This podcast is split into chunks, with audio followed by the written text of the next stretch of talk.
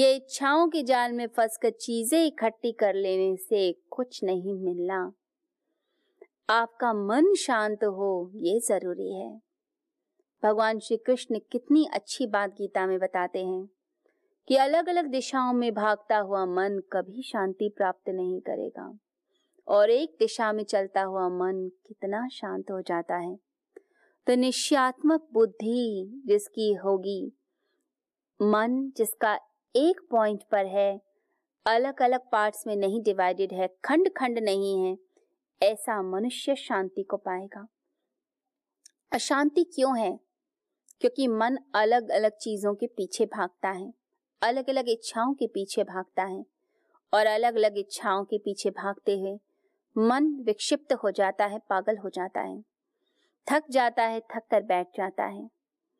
मन भी इतना अद्भुत है एक इच्छा मनुष्य करता है कि मैं सिगरेट छोड़ दूँ क्योंकि मेरी हेल्थ खराब हो रही है। परंतु दूसरे पल ही इच्छा होती है कि तलब लग रही है, मुझे सिगरेट तो चाहिए ही चाहिए। तो ये है मन की कहानी अलग अलग दिशाओं में भागता हुआ ये मन। ये चंचल मन, इसको कंट्रोल हम जितना जल्दी कर लें, हम सफल हो जाते हैं। और ये मन अगर कंट्रोल में नहीं है तो आप एक पॉइंट पे भी स्थिर नहीं हो पाएँगे। थोड़ी देर बैठ भी नहीं पाएँगे, उसमें भी हिलते रहेंगे। तो इस मन को कंट्रोल कीजिए। निष्काम कर्म के मार्ग पर चलें। ये निष्काम कर्म आपको सब बंधनों से मुक्त कर देगा। अभी क्या है? अभी तो संसार की बहुत इच्छा है, चीज़ों की बहुत सारी इच्छा है। मुझे यह भी मिल जाए, वह भी मिल जाए। ये सकाम कर्म होते हैं, जब किसी फल की आशा से किए जाते हैं। अगर यह आशा स्वर्ग की है, मोक्ष की है तो भी समझिए, ये इच्छा और कामना तो है। ये निष्काम कर्म नहीं हुआ। कई लोग धार्मिक संस्थाओं से जुड़े होते हैं, बहुत सारा दान देते हैं, परंतु वह जो दान है, ये इसलिए दिया जाता है कि मेरा नाम हो जाए समाज में, मेरी प्रतिष्ठा बढ़े कि मैं इतना बड़ा दानी हूँ। या हम धर्म से जुड़ते हैं, सेवा करते हैं तो सेवा करते हुए हम मान सम्मान की इच्छा चाहते हैं। ये जो मान सम्मान की इच्छा है यह इच्छा ही मनुष्य को डुबो देती है।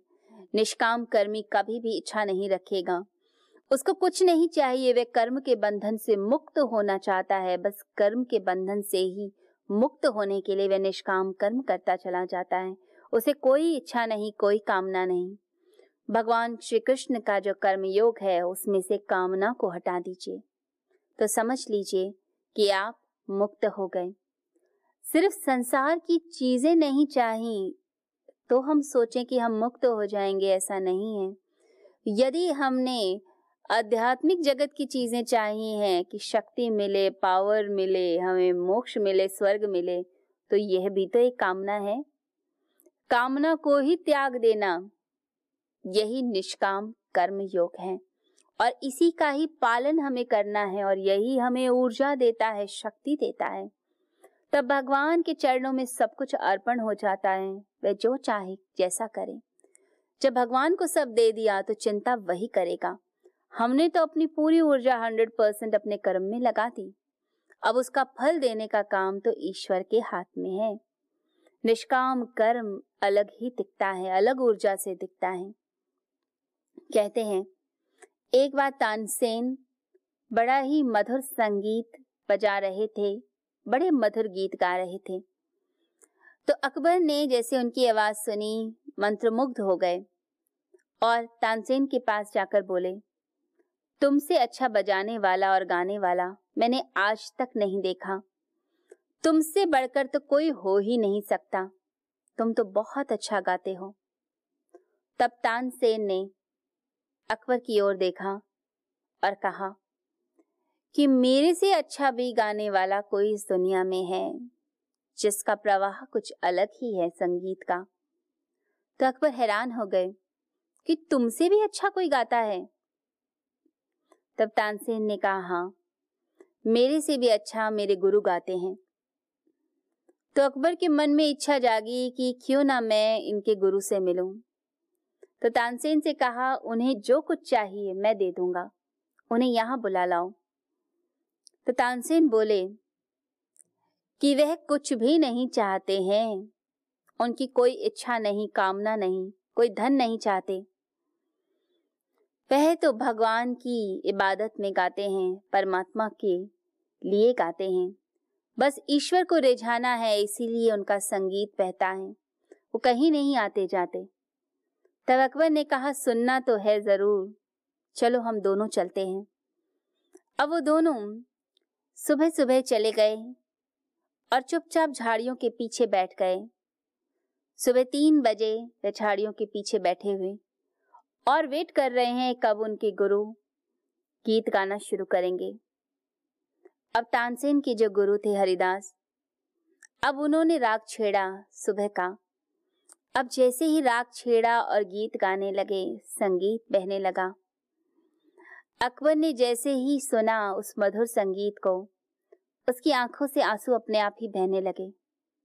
इतना मधुर संगीत, इतनी प्यारी वाणी सुनते सुनते वे मंत्रभुक्त हो गया हिप्नोटाइज ही हो गया।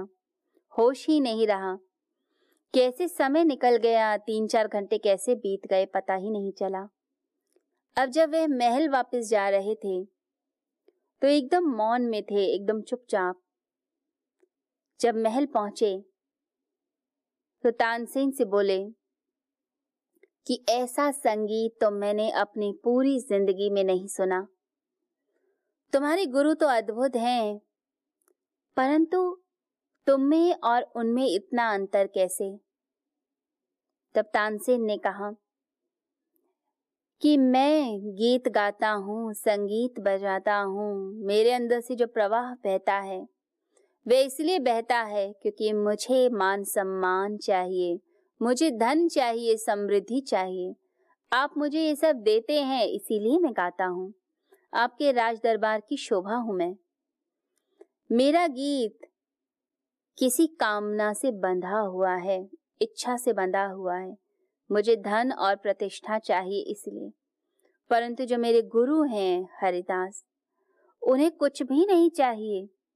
वे तो अपने आप में तृप्त हैं, हर कामना से परे हैं, निष्काम कर्म के मार्ग पे हैं। वह तो परमेश्वर के लिए गा रहे हैं, परमात्मा के लिए गा रहे हैं। सुबह सुबह जो राग वे गाते हैं, वे राग उनका अद्भुत होता है, परमात्मा को जैसे उठा रहे हैं नींद से। तो वह जो मुस्कान है उनकी, वह जो गीत है उनके संगीत है, उसकी बात ही कुछ निराली है। उसमें सकाम कर्म नहीं है कोई कामना या इच्छा नहीं है। थोड़ी सी भी कामना थोड़ी सी भी इच्छा कर्म को गंदा कर देती है। कर्म को खराब कर देती है। कर्म पवित्र तब बनते हैं जब हम निष्काम कर्म करते हैं।